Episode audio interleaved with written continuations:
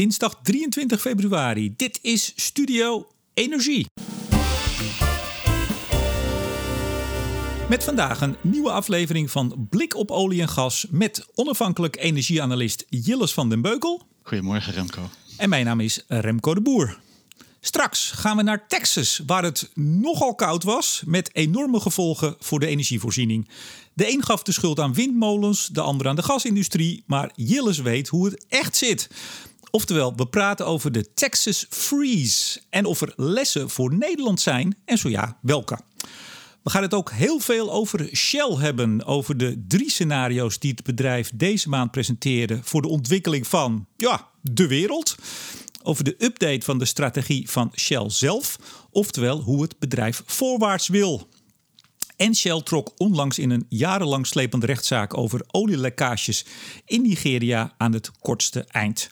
Wat zijn de gevolgen? Ik bespreek het allemaal met een andere olie- en gasgigant, namelijk de heer Van den Beukel. Maar nu eerst. Uh, Jilles, ik gaf uh, deze maand een lezing voor jouw afdeling van het Koninklijk Nederlands Geologisch Mijnbouwkundig Genootschap. Ja, dan ben je toch altijd benieuwd achteraf. Is dat een beetje goed gevallen? Ja, zeker. Uh, volgens mij hadden we een record aantal mensen die dat uh, bijwoonden, digitaal weliswaar. En, uh, en vonden mensen het heel leuk om jouw kijk op de Nederlandse energietransitie te horen. Ja. ja, ik vond het ook heel leuk om te doen. We hebben het vorige keer aangekondigd, dus ik dacht, ach, ik kom, ik kom er nog heel even op terug. Maar wat ik ook zag, en ik weet niet of dat familie is van jou, er zit een Van den Beukel in het landelijk bestuur. Uh, ja, ja, klopt. Uh, uh, geen familie, hooguit heel erg in de vette. Maar dat is een geofysicus, Anne, Annemiek van den Beukel. Ze werkt bij Shell. Ja. Ik, ik, ik, vermoed ineens een connectie. Maar zie je, dat moet je altijd checken. Daar zijn wij voor Jilles. Altijd eerst checken. En wat ik ook even bij je wil checken. Jij was zondag bezig met het uh, knotten van wilgen achter het huis. Is dat een beetje goed gegaan? Uh, ja, ik ben er nog. Ik was er net nog bezig, een half uur geleden. Ik dacht, uh, dat is lekker om even ja, een beetje los te komen en zo. En het is mooi weer, dus nee, zeg maar driekwart van de wilgen die zijn, die zijn geknot, ja. Ja. Maar heb jij een soort landerij daar? Of is dat gewoon een doorsomwoning waar één willig staat? Nee. Nou, iets halverwege tussenin. Uh, zeg maar een stuk of vijf, zes wilgen langs de kant van de vaart. Hier aan de, aan de buitenkant van, uh, van Appelscha. Uh, Pas ja. je wel een beetje op, Jillis? Want het is toch meestal op een ladder met een grote, grote schaar uh, in de weer. Pas je op? ik heb wel eens met zo'n met zo'n schaar in mijn vinger geknipt. Maar dat is al jaren geleden, Remco. Ik, en die zitten nog aan of niet? ja, die zitten ook nog aan. Nee, kijk, als je het echt snel wil doen, ja, dan pak je de kettingzaag. Maar dat is alleen, nou ja, om voor een paar van die knotjes. Maar het meeste gaat gewoon met zo'n met zo'n tuinschaar, hoor. Ja, ik laat het niet te ver komen. Dan valt het elk jaar te doen. Nou, over niet, over niet te ver komen. In Texas is er wel iets vrij ver gekomen. Namelijk het uh, ja, toch zo ongeveer volledig ineenstorten van de energievoorziening. Van de elektriciteitsvoorziening moet ik eigenlijk zeggen. We noemen het inmiddels de Texas Freeze. Voordat we naar de oorzaken, de gevolgen, et cetera gaan. Hoe is het op dit moment in Texas? Uh, volgens mij is het nu weer uh, uh, normaal 15 graden of zo. En ook, dus, ook de stroomvoorziening is er weer. het is ja, een beetje net als in Nederland. Een enorm contrast tussen een koude periode van een week, anderhalve week. en daarna knalt ineens de lente naar binnen. Voor wie het afgelopen, de afgelopen week, anderhalve week onder een steen heeft gezeten, wat is er in Texas gebeurd? Uh, een, uh, nou, een, een, een, echt serieus koude periode. Dus normaal is het rond deze tijd van het jaar 10 graden of zo, soms 5 graden. Een heel enkele keer nul. Ja, maar nu was het in heel Texas ja, zo tussen de min 5 aan de kust en min 15 echt aan het noorden in de Panhandle. Uh, en ja, dat zijn ze daar absoluut niet gewend. En daar zijn ze ook niet goed op, uh, op ingesteld, blijkt. Ik, ja. ik dacht dat jij ging zeggen dat inderdaad de elektriciteitsvoorziening eruit lag. Dat miljoenen mensen zonder stroom zaten. Dat er ook echt een aantal doden zijn gevallen. Uh, ja, nee, dat, dat, dat, dat klopt. Dus je had blackouts en dat waren geen rolling blackouts van nou af en toe heel eventjes. Nee, dat waren echt blackouts waarbij sommige mensen twee of drie dagen achter elkaar zonder stroom zaten. Ja, ja in, in hun auto om de telefoon op te laden. En wat ik al zei, er zijn ook echt, ik geloof, enkele tientallen, ik heb niet het exacte cijfer, doden gevallen door allerlei oorzaken. ja, ik dacht vooral koolmonoxidevergiftigingen. Mensen gaan allerlei dingen doen om toch een beetje warm te blijven. mensen die geen zuurstof hebben met gezondheidsproblemen. Het, het, is daar uh, ja, echt uh, extreme toestand geweest een week lang. Ja, en ook de schok dat Texas zich als uiteraard zeer ontwikkeld uh, westers, ik zou bijna zeggen land, maar, maar staat, maar bijna zo groot als een land of, of, of zo groot, dat ze ineens konden teruggeworpen worden op deze je zou bijna kunnen zeggen middeleeuwse omstandigheden. Ja, daar wil ik toch wel wat over zeggen. Want ik heb ooit een paar jaar in Texas gewoond. En uh, ik kan me van die jaren herinneren. In ieder geval twee power cuts uh, in de winter. Die echt een paar uur duurden. Uh, en één keer dat de zaak bijna onderstroomde. er zijn daar een, een aantal dingen echt minder goed geregeld.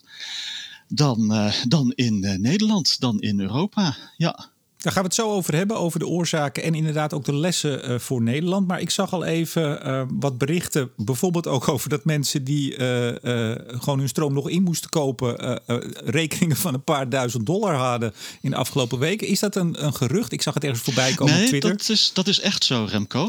Met de kanttekening erbij dat het een beperkte groep consumenten betreft. Dus de meeste mensen in Texas hebben ook gewoon fixed rates voor hun power, voor hun electricity. En net als wij hier hebben, die worden elk jaar herzien. Maar er zijn uh, laatste jaar, twee jaren, zijn er een aantal start-ups daar. En die bieden flexibele rates aan. En dan ga je gewoon mee met de rates die uh, ja, uh, de utilities betalen met een zekere opslag. En dat pakt 360 dagen van het jaar meestal heel goed uit. Maar een paar dagen kan dat uh, spectaculair slecht uitpakken. En die mensen krijgen dus nu echt rekeningen van een paar duizend dollar om uh, hun, uh, hun, hun huis in deze week in de Texas Freeze te verwarmen. En, en voor de goede orde, die rekening komt niet aan het eind van de maand. Hè. Dat is al van hun creditcard afgeschreven. Poeh. Hey, wie ook een rekening krijgt, of althans een verlies van 100 tot 500 miljoen, is RWE. Want die hadden niet goed functionerende windturbines. En dan komen we zo al op de oorzaak. Wat is daar aan de hand geweest? Nou, inderdaad. Uh, niet goed functionerende windturbines. Terwijl windturbines. ja, meer kan ik er niet van maken. Terwijl windturbines volgens mij. Uh, en wat ik ook begrijp, wat ik allemaal zag langskomen op Twitter. het prima moeten kunnen doen onder uh, winterse omstandigheden. Maar je moet wel een paar basisvoorzieningen erin hebben. En die hebben ze blijkbaar niet gedaan. Laten we naar de oorzaken gaan. Want ik zei het al in de intro. Uh, aanvankelijk werd er door een aantal mensen geroepen: zie je wel, dat is uh, windenergie. Want Texas heeft, ik geloof, wat hebben ze daar staan? Hoeveel gigawatt? Ik dacht. Meer dan 20, hè? 25 gigawatt of zo? Uh, ja, totale capaciteit, dacht ik, orde van grootte 30. Ja. Nou, dus die, ja. dat lag eruit. Dus daar werd gewezen naar wind. Toen kwam daar een reactie op: nee, het is toch gas. Laten we nou even beginnen bij het begin. Wat was nou ja, het begin? Uh, ik denk, je kunt het op twee tijdschalen zien. Als je het op een tijdschaal van de ene dag op de andere dag, op de dag van 14 op 15 februari, ziet, dan was het toch vooral gas. Wat op een gegeven moment uh, problemen kreeg, wat niet meer die enorme uh, piekvraag kon beantwoorden. Als je kijkt over een schaal van twee weken, dan zie je toch ook wel een beetje een probleem met wind. In die zin dat uh, de week voor de Texas Freeze uh, wind iets van, uh, nou, orde van grootte 30, 35 procent leverde van de elektriciteit in Texas samen met zon. En in de Texas Freeze in die week viel dat terug naar ongeveer 5 procent. Ja, ja, en dat op, is voor op 8, en dat ja, is voor, op, op 8 februari al. Dat, dan zie je in één ja. keer een enorme terugval in wind. En, en dat in hoeverre dat windturbines is en in hoeverre dat simpelweg geen wind is. ik denk vooral het laatste, maar dat is meer een indruk dan dat ik dat, dat hard kan maken hoor. Ja, ja dat is, niet, is ook niet jouw specialiteit natuurlijk. Nou, ik probeer het wel te volgen. Ja, maar nee, de, de, de, de, het eigenlijke message is: je kunt het niet in één woord vatten. Het is geen wind, het is niet alleen gas, maar in absolute termen was dat wel de grootste uitval, gas. Uh, maar je zag ook uh, kolen het moeilijk hebben. Je zag zelfs nucleair, die zeven dagen lang een perfecte lineaalstreep had. En toen ook in een van de, uh, van de units daar problemen kreeg. Maar ja, het eigenlijk, als je het in één woord wilt vatten, is er maar één woord voor: systeem. Ja, maar wat was er nou met even tussen, tussendoor ja. nog? De bevriezing van waterleidingen in de gasindustrie. Wat speelde daar? Uh, met uh, de gas komt ook uh, water bij vrij. En ja, dat moet je wel kunnen verwerken. En als dat bevriest, dan, ja, dan houdt het ook voor gas op. En verder, een boel van het gas is associated gas, wat met de olieproductie meekomt. En daar komt ook heel veel water bij mee. Dus dat speelde ook. En wat er verder speelde is, op het moment dat je de eerste blackouts kreeg, kreeg je dus ook sommige gasproductielocaties die geen hadden. Ja, en dan houdt het ook op. En dan heb je een sneeuwbaleffect. En dan verergert het probleem zich, zich verder. In hoeverre kon Texas terugvallen op interconnectie op de buren? Dus niet. Want uh, nee, nee. Uh, Texas eh, is een eiland als het om stroom gaat. Ze hebben een paar interconnectoren met New Mexico, maar heel weinig eigenlijk. Maar ze zijn traditioneel een, een, een, een, een eiland als het om stroomvoorziening gaat. En dat heeft een historische oorzaak, namelijk dat de mensen in Texas zeiden zoiets van: nou, geen goedkope stroom uit Texas naar de rest van de VS. En nu uh, is dat een probleem voor ze. Nou, nou is er een uh, Electric Reliability Council of Texas, de ERCOT. Ja, mooi hè, die echt. Ja, prachtig hè. Ja. ik heb overigens deze kennis, uh, beste luisteraar, van Jilles hoor. Want die heeft dit allemaal zitten uitknoppelen de afgelopen week. Daarvoor dank Jilles. Maar die hebben wel eens een stresstest gedaan. Maar ja, blijkbaar is dit dus niet te ondervangen. Is, was dit zo uniek? Of? Nou, het is, uh, dit is de ergste freeze sinds 1989. Ja, hoe uniek is dat? En afgezien daarvan, uh, ook met de freezes van, uh, van vijf jaar geleden hadden ze serieuze problemen in Texas hoor. Alleen niet de enorme uitval die je nu had, want ze schoten iets van 20 gigawatt tekort over een periode van iets van drie dagen of zo. Nou, als je dat bij elkaar optelt, dan kom je richting 1000 gigawattuur. Nou, dat is gigantisch wat je dan uh, uitvalt. Ja. En dan de vraag natuurlijk, als wij hier in Nederland zitten, totaal onvergelijkbaar Texas en Nederland, maar toch, kunnen wij hier lessen uit trekken? Nou, wat opvallend is, is toch wel dat we deze winter zowel in Japan problemen hadden. Hoge prijzen. Uh, Japan zat tegen echt fysieke leveringsproblemen aan. Ja, en dat je dat in de VS ziet. En dat is, uh, nou ja, laten we geen eh, we moeten geen paniek gaan zaaien voor Nederland. Uh, absoluut niet. Integendeel. We Jilles, in Jilles, Nederland... als iemand het roept, we moeten geen paniek Ja, nee, dat weet ik. Maar, nee, maar serieus, je zag de Noorse interview met GasUnie en die zeggen van nou, uh, wij hebben het hier goed geregeld. En dat is ook zo. We hebben het in Nederland goed geregeld. Maar we moeten wel denken aan over vijf of tien jaar bijvoorbeeld. Uh, als er uh, ja, toch meer zon en wind in de stroomvoorziening gaat en gas meer de backup functie krijgt, uh, ja, dan kan het wel toch een beetje krap worden voor, voor gas. Uh, we gaan heel veel vragen van gas over een jaar of tien in Nederland, in Noordwest-Europa. En dat is vooral ja, ook om, uh, om dit soort periodes in de winter uh, door te komen. Dus ik had vanochtend een, een plaatje van de IEA van nou, wat in extreme weersomstandigheden wordt er gevraagd van gas in Noordwest-Europa op dit moment en in 2030. En in 2030 was dat ongeveer twee keer zoveel. En Nederland, ja, wij hadden Groningen. Dat was een van de pijlers van onze leveringszekerheid. En de andere pijler is uh, gasopslagen. Dus uh, Norg, Grijpskerk, Bergenmeer. Ja, en die gasopslagen die zijn wel een hele mooie asset voor Nederland. En die moeten we koesteren. Uh, die moeten we ja, toch in stand houden. En misschien hebben we wel wat meer nodig. Want um, over tien jaar moeten we toch eens nadenken, goed nadenken hoe we dat, uh, hoe we dat gaan doen. En het andere wat ik daarbij even wou willen noemen. Um, het GasUnie-jaarverslag is uh, net uit. En dan is er meestal ook een aantal Bedoel interviews. je GasUnie of Gasterra? Uh, sorry, Gasterra, ja. Uh, het Gasterra-jaarverslag is uit. En dan is er meestal ook een interview met, met CEO Annie Christ. En daarin liet ze precies hetzelfde vallen als wat ze vorig jaar ook liet vallen. Namelijk, er zijn in Nederland geen partijen, of bijna geen partijen, die lange termijn contracten afsluiten voor, voor gas. En dat is toch wel frappant. En ja, daar dat, moeten dat was we Gasterra. Dat was Gasterra. Uh, en ja, maar ook in een andere functie van vooral verkoper.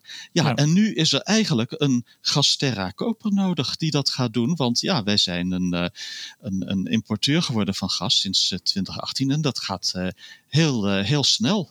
Maar dan moeten we er ook bij zeggen dat Gasterra wordt opgedoekt. Ja. 2024 geloof ik. 2024, ja. Overigens, wat, wat ik wel interessant vond, in, uh, ook in het, uh, in het jaarverslag, dat, uh, dat is wel gek, want dat gebeurt natuurlijk niet zo vaak voor een organisatie die al tientallen jaren staat, dat daar natuurlijk het personeel wegloopt. Want die, weet, die weten dat ze. en dan moeten ze dus nu, nieuwe mensen gaan inhuren om dat gat te vullen naar 224. Dat, dat geeft echt wel een aanslag op je organisatie. Ja, dat, dat, dat lijkt me ook wel moeilijk te managen. Maar, maar ja, je, je, kijkt natuurlijk, mensen gaan om zich heen kijken. En als ze weten dat het bedrijf stopt over drie jaar, dan, en ze kunnen wat anders krijgen, ja, dan doen ze dat misschien maar, wel. Maar Jillis, ik heb ja. wel eens meer in het wereldje rondgevraagd over die lange termijn contracten. En dan hoor je twee kanten. Aan de ene kant, ja, dat zouden we misschien wel moeten doen. Eigenlijk gek dat we het niet doen. Dat zeg jij ook, hè? Dat zegt Annie Christ mm. een beetje beschaafd. Ja, ik, wil niet Aan de andere zeggen... kant hoor je ook van, nou, het is helemaal niet nodig. We gaan het gewoon lekker uh, korte termijn contract doen. Dat is prima. Het is een grote gasmarkt wereldwijd. De, er is allerlei aanvoer. Ja. We hebben het Rusland, Noorwegen. We hebben LNG, vloeibaar gas per schip. Op zich is het geen probleem. Zit de waarheid in het midden dan? Ja, toch wel een beetje. Ik zeg ook niet dat we het per se moeten doen, als het maar een beslissing is die we bewust en met open ogen nemen eigenlijk. En dat iemand er goed naar kijkt en de vinger aan de pols houdt, dat vooral. En het is wel ja, opvallend. Andere landen om ons heen doet dat wel. Uh, Gasterra liet uh, ooit twee jaar geleden of zo IHS Market, een, van de grote consultancy firms, een rapport maken. En die zetten op een rijtje hoeveel lange termijn contracten zijn er in het, in het buitenland om ons heen. Nou, en dan zat Spanje op 80% of 90% of zo, en Duitsland op 70% en Frankrijk op 60%. En nou mag jij raden, Remco, waar Nederland op zat. Oh, dat Sorry, is hoor. weer een quizje. Ah. Ik, denk, ik denk vrij laag, vermoed ik. 0,4 procent. Ja, dus wat ik net zei klopt niet, hè? Dat Gasterra lange termijn contract dat was voor de verkoop. Nou ja, dat was meer voor de verkoop. Want ja, die, dat was niet nodig. Uh, wij hadden Groningen, wij hadden kleine velden en kleine velden wordt minder. En, en, en Groningen verdwijnt. En laten we het zo zeggen we hebben een TTF, dat is ook een mooie asset in Nederland. Die is Wat hartstikke is liquide. De Title Transfer Facility, zeg maar de Nederlandse gasmarkt. Precies. En uh, die heeft een grote vlucht genomen afgelopen jaren. En dat marcheert enorm. En die is heel liquide. En uh, ja, wij vertrouwen er nu op dat wij altijd op de TTF uh, nou ja, voldoende gas kunnen krijgen. En in de ruime markten van de afgelopen vijf jaar was dat ongetwijfeld het geval. En wat ik me een beetje voorzichtig afvraag, als het over vijf of tien jaar een keer krap is, is dat dan ook nog het geval? Maar dan gaan we, dat is heel makkelijk, uh, Jilles, dan gaan we een parlementaire enquête daarna houden. Zo doen wij dat. Wil jij voorzitter zijn? en dan moet je wel onbevooroordeeld en uh, geheel onafhankelijk zijn. Ja, dat ben ik uiteraard. Maar even nog serieus. Jij zei net, hou die gasopslagen in stand. Ja, dat in ieder geval. Die zijn ja, essentieel maar, voor Nederland. Ja, ja, maar daar zit iets onder van misschien houden we dat wel niet in stand. Althans, dat insinueer je dan toch een beetje. Is dat zo? Wordt, daar, wordt er nagedacht over misschien wel ook het opdoeken van die gasopslagen? Uh, ik, ik, denk het niet, want ik denk dat als mensen hier naar kijken en als TNO studies doen en EZK, dat ze echt wel tot de conclusie komen: we kunnen niet zonder die dingen.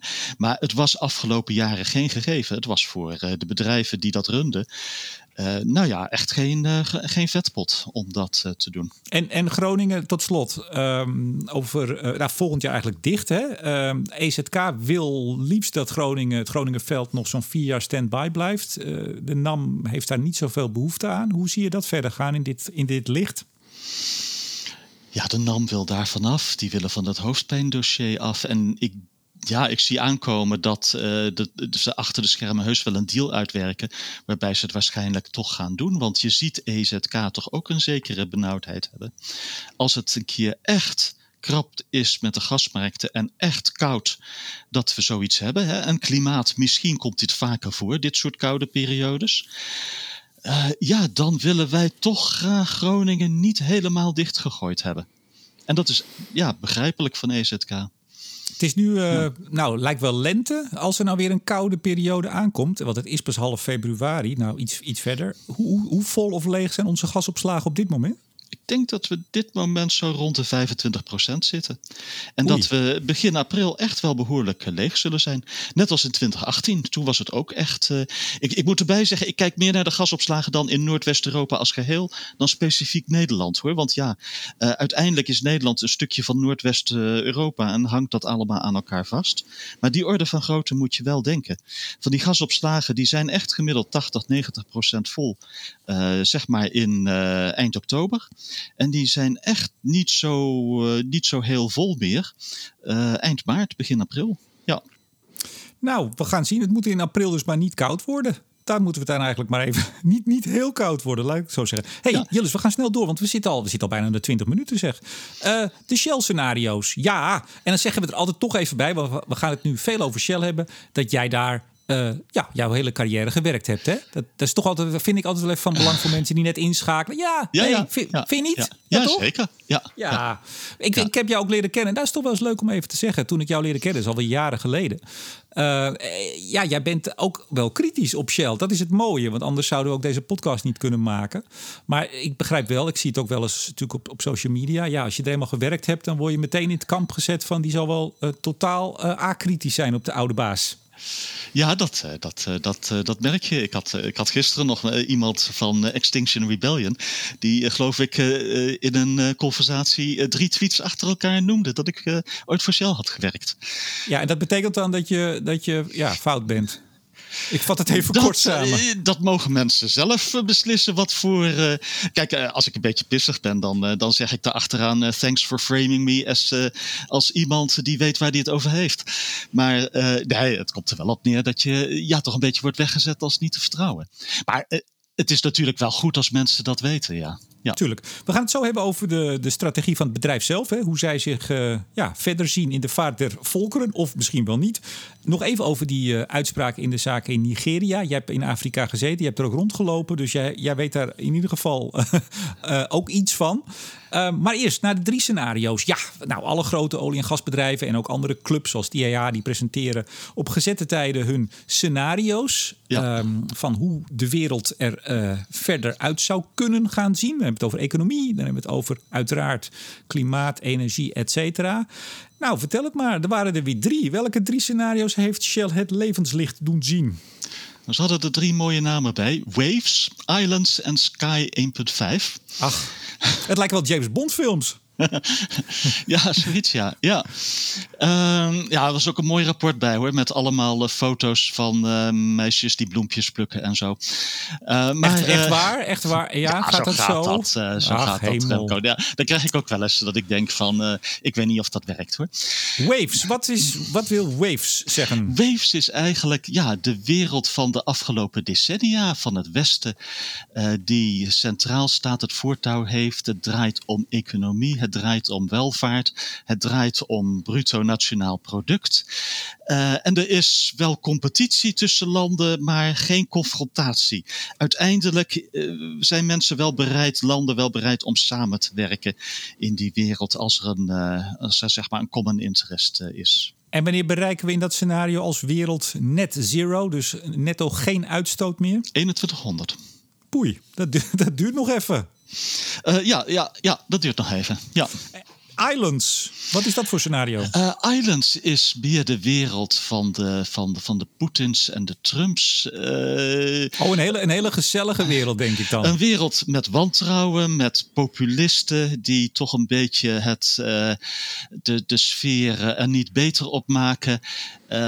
Waarin landen gaan voor hun eigen belang of de hun perceived eigen belang op de korte termijn. En het moeilijk is om samenwerking te verkrijgen op de, op de, op de lange termijn. Dus eigenlijk, ja, veiligheid staat centraal. Wordt de, de, wordt de volledige decarbonisatie van ons energiesysteem dan überhaupt bereikt, ooit? Uh, nou, de scenario's gaan tot 2100. Oh, maar dan is het nog niet bereikt, denk en ik. Dan is het nog niet bereikt in, die, in dat scenario. Nee. Maar wordt er dan ook een, een doorkijkje gegeven naar wanneer misschien dan wel? Of het stopt gewoon in 2100? Uh, de scenario's stoppen in 2100 en dan zitten we in Islands, in dat ja, meest donkere scenario op 2,5 graden. Ik werd er niet vrolijk van toen ik het las. Alleen al van het lezen werd ik echt niet vrolijk. Maar goed. Ja. Um, dan is er vast een derde waar, wat ons hoop moet geven. Jillis, ja, vertel ons. Wel. Uh, ja, uh, Sky, of althans de nieuwe versie van Sky. Ze hadden een Sky. Die kwam op 1.8 uit. Dat hebben ze een beetje aangepast. Niet zoveel hoor. 1.8 graden in 2100. Ja, ja in, in, in, in, ja, dat is een beetje... je hebt een beetje overshoot in dit soort scenario's in 2050. Dus wat het huidige scenario scenario doet, dat noemen ze Sky 1.5. Dat komt uit op ongeveer 1,7 in 2050 en daalt dan langzaam naar 1,5 in 2100. En dat is wel iets wat heel veel scenario's, die we anderhalve graad scenario's hebben, een klein beetje overshoot. Daarna negatieve emissies, emissies met BECS en dat soort dingen. En dan kom je uit op anderhalf uiteindelijk. Ja, wat, wat misschien goed om even te benadrukken dat het uh, klimaatakkoord van Parijs, die anderhalf tot twee graden, liefst anderhalf, maar in ieder geval ruim onder de twee, dat is, het, uh, dat is de temperatuur in 2100. Dus in die zin zou je kunnen zeggen dat als dat Sky anderhalf nou inderdaad gaat vliegen, dan zou, je dan zou daarmee het klimaatakkoord van Parijs gehaald zijn. Ja, absoluut. Ja. Maar dit is toch ook wel. Nou, weet je, we gaan zo. Ja, ik moet hier altijd een beetje. Nou goed. We gaan, we gaan hem zo even, even afpellen. Want ik snap ook wel de sceptisch hoor bij dit soort scenario's. Jij ook? Nou, kijk, je weet één ding: ze zullen niet uitkomen. Precies. Maar daarvoor doe je het niet. Je doet het ja, om je aan het nadenken te zetten. Nou, dat, uh, dat is inderdaad gebeurd bij mij ook. Um, even dat Waves and Islands. Jij noemt dat, want je hebt weer een uh, prachtig artikel geschreven. Is het al verschenen op dinsdag? Of? Uh, bij Energia komt hij ja? uit. ja, dan is die dinsdagochtend uit. Oké. Okay. Waves and Islands zeg je, dat zijn forecasting scenario's. En dat Sky 1.5 is een backcasting scenario. Ja. Wat is het verschil? Uh, nou, forecasting is meer de nadruk op extrapoleren van bestaande ontwikkelingen. En ook bestaande initiatieven. Hè. Daar nemen ze wel degelijk uh, wat er nu in Parijs gebeurt mee. Ja, en in, in, in backcasting leg je echt een harde randvoorwaarde op. U zult 1,5 halen. En dan ga je terugkijken van wat moeten we dan nu doen en om dat te halen. Wat is de meest logische manier, hè, als je bijvoorbeeld optimaliseert op iets als kosten of zo, wat is dan de meest logische manier om daaruit te komen? Hè, maar ook weer binnen bepaalde randvoorwaarden. Wat is wel en wat is niet uh, acceptabel bijvoorbeeld? Hè? Uh, een van de vragen is, ja, in hoeverre komt CCS uh, van de grond? hoe acceptabel gaat dat worden? Gaan we het zo over hebben, want we gaan even naar Sky 1.5 kijken en dat vergelijken met andere 1.5 uh, scenario's. Maar ja, ik vond wel iets interessant wat jij schreef. Je zei ja, alle publiciteit die gaat eigenlijk vooral uit naar die backcasting uh, scenario's. Ja. Um, hè, dus van, nou ja, we, we, bereiken het dan en wat moeten we dan nu doen? Maar jij zegt, ja, je houdt nou toch ook rekening met die forecasting, namelijk dat je bepaalde doelen gewoon niet gaat halen. We zullen wel moeten, denk ik. Ja, want. Uh Kijk, beleid wil je baseren op die backcasting scenario's, maar je moet er rekening mee houden dat uh, ja, dat niet gaat gebeuren. En uh, ja, ik denk, uh, ik ben optimistischer dan vijf jaar geleden. Heel veel mensen zijn optimistischer dan vijf jaar geleden. Maar optimistischer zijn wil nog niet zeggen dat, dat je nou denkt van god, dat we echt zoiets als Sky gaan halen. Vooral ook omdat je dan emissies zo snel naar beneden moet laten gaan. Ja, daar zie je de aanzet niet toe. Ja, er is een aanzet met corona nu. Maar je wilt niet, je hebt nu dat onze economie behoorlijk plat ligt. Nou ja, en dan heb je de emissievermindering die je een beetje nodig hebt op vrij korte termijn voor een anderhalve graad scenario. Ja, want die, die in, ik, ik zal er even bij, dat hebben we nog niet gezegd. Uh, Waves, dat eerste scenario, hè, wat vooral op, op herstel van de economie leunt, dan ga je uit van 2,3 graden in 2100. Ja. Als ik het goed zeg. En dat, dat Island, dan zit je op 2,5 graden. Maar als ik nou kijk naar het Emissions Gap Report, wat ieder jaar verschijnt. De laatste was, dacht ik, dat we koersen nu zo op 3,2, 3,3 graden. Uh, ja, en je ziet dat al die scenario's toch echt wel aannemen dat we serieus werk gaan maken van de energietransitie. En dat het aandeel fossiele energie in onze wereldwijde energievoorziening echt serieus gaat dalen. Ja. Nou, laten we naar dat anderhalf uh, Sky anderhalf kijken. Um, want ik zei het al, er zijn meer van dat soort scenario's. Bijna alle grote, de, de, de, majors die maken die en ook andere clubs zoals het IAA. Wat valt je het meest op in Shell's Sky 1.5 ten opzichte van die andere? Um, nou, twee dingen. De eerste, die noemde ik net al. Uh, Shell zet helemaal niet zoveel in op CCS in het anderhalf graad sky scenario. Ja, dat, dat, dat vond ik eigenlijk best frappant en ook wel een beetje teleurstellend. Als Shell er al niet in gelooft, wie dan wel? Maar het is wel opvallend, zet het naast andere anderhalve graad scenario's. En uh, de hoeveelheid CCS in het Shell scenario is, is vrij klein. Hoort bij het laagste kwart eigenlijk. Nou, dat vond ik heel opvallend. Ja. ja dus het is niet of ze daar zelf nou uh, het een goed of een slecht idee vinden. Het is echt een scenario waarvan ze de soort waarschijnlijkheid, ja, wat je zegt, hè, zij zien niet gebeuren dat er in dat scenario dat er heel veel CCS uh, ja, gaat blijkbaar schatten zij toch in dat overheden dat nou ja, toch niet zo enorm gaan faciliteren. En dat is wel wat er moet gaan gebeuren. Want laten we wel zijn, dit zijn commerciële bedrijven. Die doen iets als het commercieel interessant voor ze is. Ja, en wat is het andere wat je is opgevallen? Uh, nou, de hoeveelheid bosbouw, die is uh, vrij groot in het, uh, in het Shell-scenario. Geen, geen, geen, geen buitenbeentje, maar wel aan de hoge kant. Nou, hoeveel, hoeveel bomen mogen. jij bent al goed met bomen, met het knotten van die wilgen. Ik zie voor jou een taak, maar hoeveel uh, hectare mag jij dan gaan aanleggen? Uh, 700 miljoen. en, en hoeveel is dat een percentage? Hoeveel procent van ons aardoppervlak is dat? Uh, van het landoppervlak op aarde is dat ongeveer 5 procent. Oh, dat is toch ah, bizar dus, hoeveelheid, Jillis. Dat, dat, dat is het ook. En dat geeft aan ook wel een beetje hoe moeilijk het is geworden om anderhalve graad te gaan bereiken. Uh, als scenario's dit soort dingen nodig hebben. Ja, want jij schrijft ook dat jij wel vindt dat sommige NGO's, ehm, je noemt het dan met hun rituele dans van uh, kritiek op Shell, maar dat zie je wel een punt hebben. Uh, ze hebben een punt in dat het heel moeilijk is en, en het een, best een extreem iets is om zoveel borst neer te zetten. Uh, maar laten we wel zijn, de andere scenario's hebben iets vergelijkbaars. De IPCC-scenario's die op anderhalve graad uh, uitkomen, hebben ook een vergelijkbare hoeveelheid uh, borstbouw.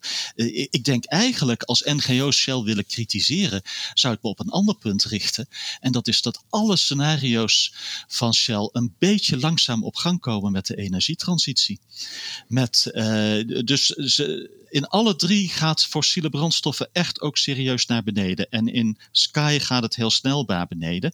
Maar de komende zeg vijf tot tien jaar gaat het in Sky iets langzamer dan in de andere anderhalve graad scenario's. Dat vind ik een veel valider punt voor uh, kritiek voor de NGO's dan, uh, dan je op die bosbouw te richten.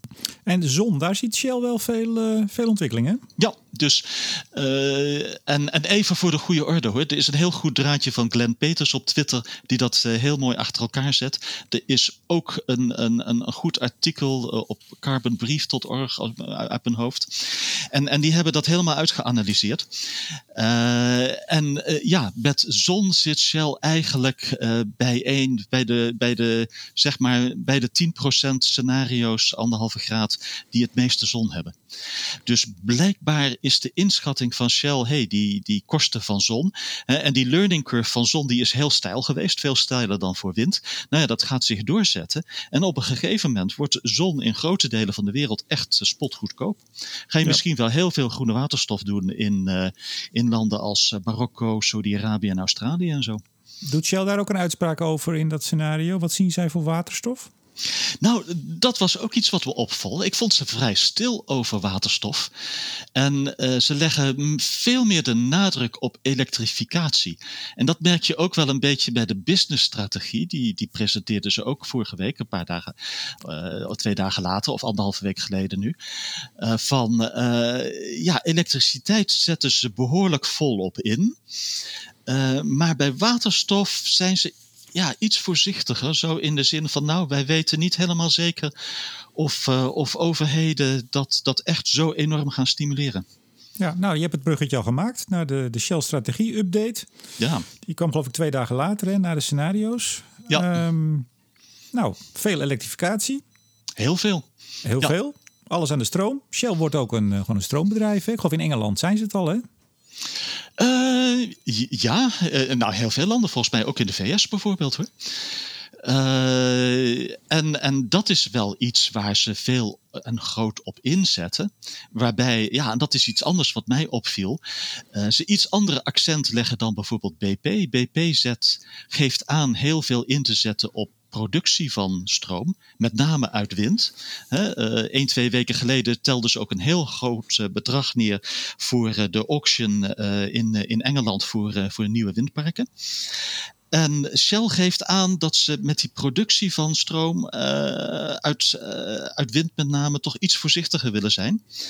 En zich iets meer willen focussen op, op, op handel en, en, en op verkoop aan bedrijven of aan particulieren. Ja. Maar de eerste reacties daarop waren meteen in, in, in media en social media van... nou, dat is ook weer lekker zeg. Uh, nou, nou, gaan die jongens, ik, ik, ik vat het nu even heel kort door de bocht samen. Ja, de PPA met, uh, met, met Amazon bedoel je? Nou, ook dat, nee, nee, nee, maar gewoon dat ze dus in de toekomst minder in uh, schone opwek willen stappen. En meer in de handel. En dat, dat zag ik bij een aantal mensen. En ook toch wel in Den Haag hoorde ik bij wat mensen. Ik noem het maar altijd even Den Haag. Den Haag. Een soort teleurstelling van, nou, dat helpt ook niet echt het, het imago van Shell en, en en, de transitie als zo'n speler zegt, nou, we gaan wat meer in de handel en wat minder in de opwek. Ja, je ziet BP daar een andere keuze in maken. Maar ja, je ziet ook wel wind, uh, stroom uit wind op zee wordt een vechtmarkt met lage marges. Dat zie je toch wel een beetje aankomen. En wat dat betreft was ja, wat, uh, iets anders wat opviel. Patrick Pouyanné, de CEO van Total, gaf een interview met de Financial Times. Waarin hij aangaf van nou ja, die waarderingen voor sommige renewables. En daarbij noemde hij met name wind op zee. Ja, die lijkt wel uh, vrij extreem te zijn geworden. Hmm. En um, aardgas. Hoe staat Shell in aardgas? Ooit uh, natuurlijk British Gas gekocht. Hoeveel jaar geleden was dat? Groot ingezet op gas. 2016, hè? Gaat Officieel. dat nog steeds voort of is daar een koerswijziging? Nee, gas is uh, wat dat betreft uh, zoveel het is echt geen radicale koerswijziging bij Shell. Dit gaat echt langs uh, lijnen van geleidelijkheid. Uh, gas is het hart van het bedrijf nu en nou ja, komende tijd, komende tien jaar in ieder geval. Ja, je ziet ze verminderen in olie.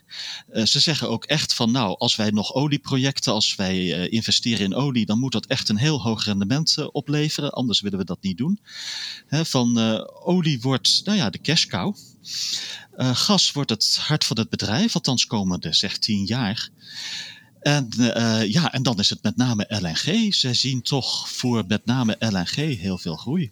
Ja. Maar je zegt als, als olie een cash cow wordt, uh, hoge investeringen, hoog rendement. Uh, wat voor winning heb je, hebben we het dan nog over? Diepzee, de moeilijke projecten? Ja, vooral diepzee, want ja, daar heeft Shell wat extra's te bieden. En uh, diepzee zijn er toch in de beste gebieden. Brazilië, Golf van Mexico. Nou mogelijkheden om dat voor break-even kosten te doen van, uh, van 30 tot 40 dollar per vat. Daar willen ze op inzetten wel, maar in beperkte mate, in een beperkt aantal gebieden. En ze gaven ook al aan ja, na 2025 geen echt nieuwe gebieden meer te gaan uh, exploreren. Hm. Nou, als het over uh, grote olie- en gasbedrijven gaat die cijfers presenteren, of in dit geval de strategie, dan gaat het vaak over ja, wat doen ze nou zelf en hoe houden ze de, de uitstoot, scope 1, scope 2, scope 3. De vaste luisteraars weten exact wat het is. Hoeven we niet meer uit te leggen. Misschien nog een beetje. Uh, hoe, hoe, gaan ze daarin? Want daar is altijd de hardste kritiek op. Hè? Van wat, wat ga, hoe gaan zij nou zorgen dat inderdaad die netto uh, nul uitstoot ja, wat is dat dan? En ik moet ja. je heel eerlijk zeggen, Jillis praat mij ook even bij. Want nou ja, ik ben in de laatste maanden met iets anders bezig. Dus ik heb de aandacht iets mm. minder hier precies op zitten. Maar ik ben af en toe ook het spoor een klein beetje bijster als ik de majors volg. En wat nou precies hun belofte is in welk jaar. Voor welk percentage van scope 1, 2 of 3. Nou, wat ze hebben aangegeven is dat... Help, de, help mij! Ja, de uitstoot van per eenheid verkochte energie door Shell... Ja, die zal in 2030 20% lager liggen. En dan is er referentiepunt 2016. In 2035 stijgt dat tot 45% en in 2050 moeten ze op net zero zitten. En dat is dus de uitstoot per eenheid verkochte energie door Shell. Niet geproduceerd, nee, verkocht. En dat is het hele pakket, hè? scope 1, scope 2 en scope 3. Dan zou dus Shell, zeg ik dan, in 2050 een netto nul bedrijf zijn. Ja, en dat betekent dat ze alleen elektriciteit doen of uh, waterstof, maar dan wel groene waterstof of blauwe waterstof met CCS en nog een beetje extra compensatie met een beetje bosbouw. Ja, en misschien doen ze nog wel gas, maar dan moet dat wel samengaan met CCS bijvoorbeeld.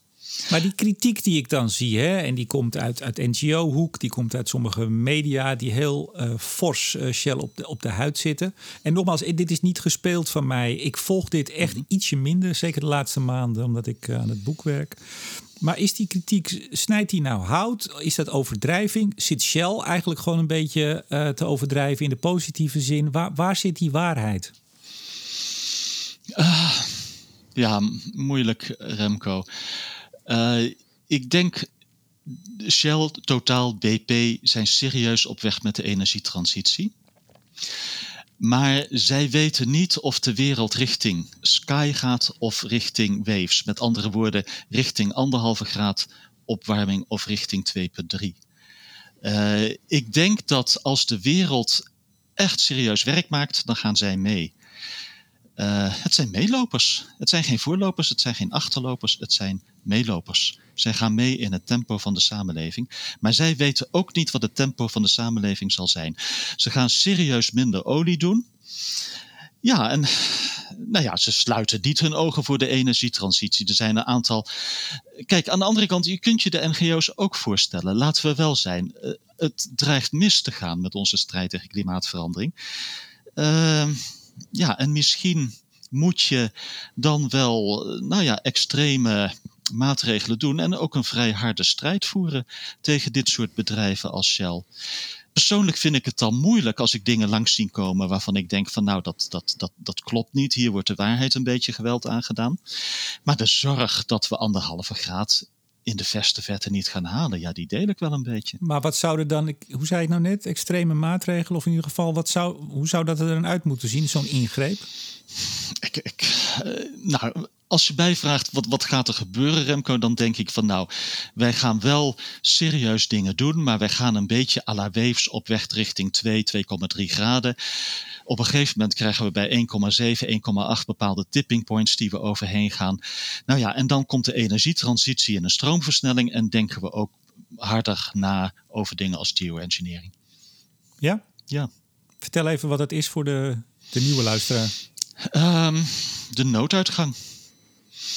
Uh, kortom. Je maakt het spannend. Wat ja, is de nooduitgang? De, de, nooduitgang zijn dingen dat je, dat je uh, sulfate aerosols in, in, de atmosfeer moet injecteren. Net om, als wij, uh, om de zoninstraling wat te Om de zoninstraling met een halve procent te verminderen, wat er bij grote vulkaanuitbarstingen gebeurt. niet speciaal technisch moeilijk, ook niet speciaal technisch duur. Maar het voelt natuurlijk verschrikkelijk slecht als je je toevlucht moet nemen tot dat soort dingen. Het is ook een beetje toch een taboe onderwerp, zowel bij beleidsmakers als bij klimaat klimaatwetenschappers als bij olie- en gasbedrijven hoor. Niemand wil dat hardop noemen. Of gaat op een gegeven moment gezegd worden dat we dan die 2,3 graden maar zouden moeten accepteren en moeten aanvaarden? Kijk, dat is het uh, gevaar als je dit ja, toch? Uh, op het, uh, op het op het hardop gaat discussiëren. Voordat je het weet, gaan mensen minder hun best doen om uitstoot terug te brengen. Ja, hetzelfde als, als over adaptatie. Ik heb er wel eens een stukje over geschreven in het, in het FD. En dan wil je niet weten uh, hoeveel kritiek je krijgt. Want het praten over je aanpassen aan, hè, ook aanpassen, dus mitigeren, voorkomen en ad adaptatie. Maar laatst die, die grote conferentie in Nederland deed ook niet zo heel veel, vond ik, relatief in, uh, in de aandacht. Omdat men, ja, dan, dan is het verwijt. En dat snap je ook wel. Ja, zo, hoe meer je daarover praat, hoe meer mensen denken, nou, dat kan dus blijkbaar ook. Ja, ja. Het is een heel mooi artikel van Paul Krutse. Hij is uh, een week of twee geleden overleden. Het laatste Nederlandse Nobelprijswinnaar, als ik het goed heb. Over geoengineering. Google, ja. Paul Krutse en geoengineering. En, en, en, en uh, het is uh, open source. Le leestip van uh, Jillis van der Beukel. We gaan even door naar het laatste onderwerp. is ook weer Shell. En dat heeft eigenlijk toch ook wel te maken... nou, niet zozeer met het hard ingrijpen. We hebben natuurlijk de, de, de zaak tegen Shell. Hè, die, uh, ja, die, die speelt, die loopt. Ja. De, de, zittingen zijn geweest vorig jaar. En de rechters zijn zich daar nu uh, over aan het buigen. Dit is een andere zaak. Maar wat, daar wil ik het toch even wat meer met je over hebben. Over, je zei het net, hè, dit soort bedrijven zijn geen voorlopers, geen achterlopers, maar meelopers. um, als we het hebben over dat uh, ja, extreme ingrepen die moeten plaatsvinden. Uh, je hebt het net over geoengineering, maar kan dat niet ook betekenen dat inderdaad rechters op een gegeven moment dit soort bedrijven gaan opleggen minder te produceren? Uh, ja, en dat heb je in wezen een beetje met Urgenda gezien, dat een rechter dat de, de staat oplegde om bepaalde emissiedoeleinden te halen. En het is in wezen ja, een beetje toch het failliet van de politiek als het zover moet, moet komen en in Nigeria, dat is nogmaals iets anders. Daar is een uitspraak geweest, die heeft Shell uh, verloren. Al, ik geloof dat er 13 jaar die zaak al liep van een aantal Nigeriaanse boeren tegen olievervuiling in het gebied van, van Shell of door Shell-olie. Ehm, was dat een, een, een verrassing dat Shell aan het kortste eind ook namelijk verloor? Um, ja, juridisch vind ik dat moeilijk om te zeggen. Want ik begreep uh, Nigeriaans recht dat daar van toepassing is. Dat kent ook omkering bewijslast. Uh, maar Jillis, jij bent, jij bent uh, oud-medewerker. Jij hebt in Afrika... Ja. Jij hebt ook in Nigeria gezeten? Of in... Nee, wel geweest, maar niet, niet gewoond en gewerkt. Maar, Waar heb je gewoond? Gabon. Duizend, duizend kilometer onder Nigeria. En duizend oh, kilometer vlakbij. in Afrika is heel ver. dat is vlakbij.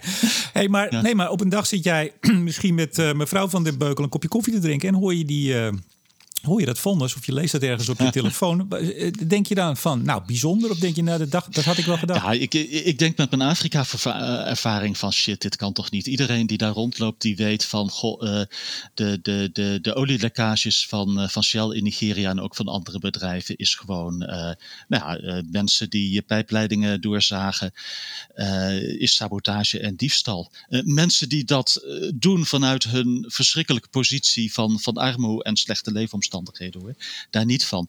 Maar uh, dit is in Nigeria gewoon een uh, industrie, een vrij grootschalige industrie. 5 of 10 procent van de Nigeriaanse olie verdwijnt dit zwarte circuit in.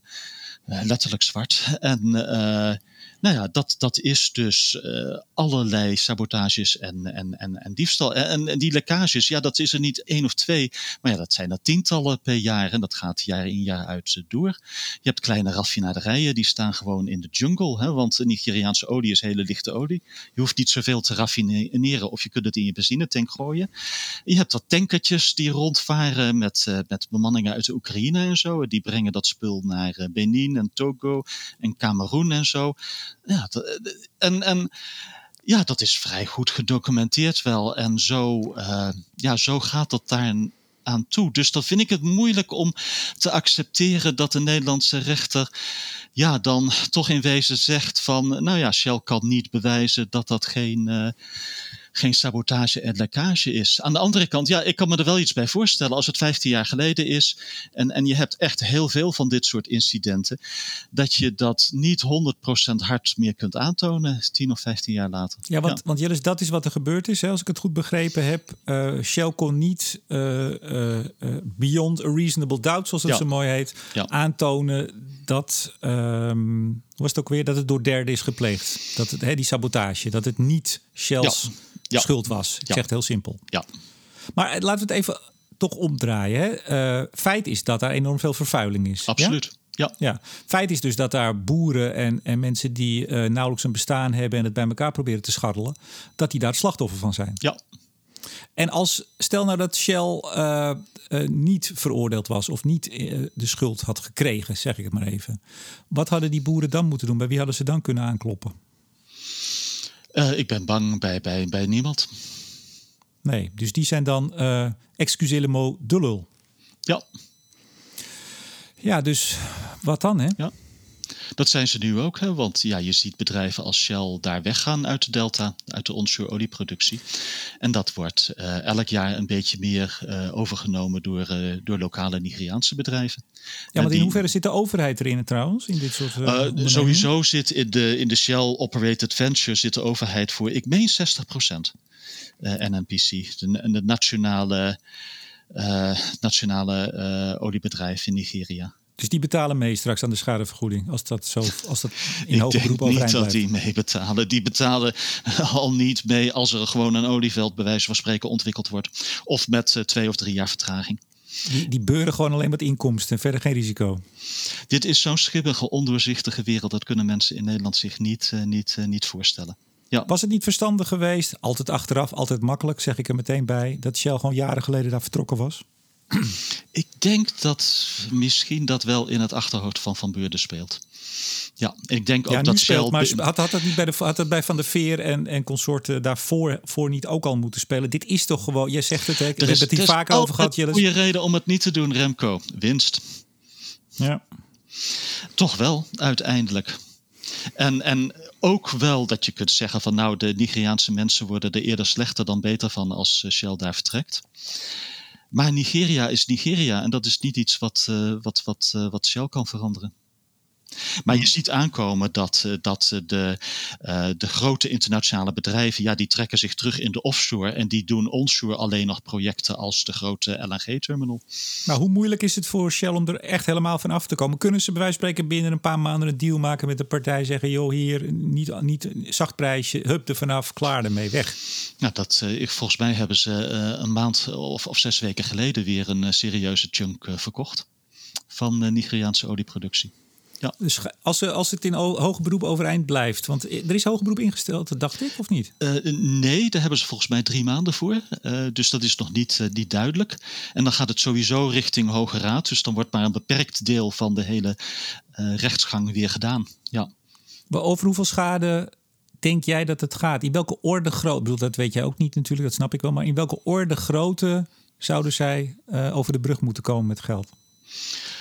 Uh, weet ik niet. Weet ik niet. Ik heb, ik heb uh, geen idee. Ik, het zal niet om deze zaak gaan, maar om het precedent wat het, wat het schept. Ja. En voor de goede orde, dit soort zaken lopen ook in Nigeria. Hè?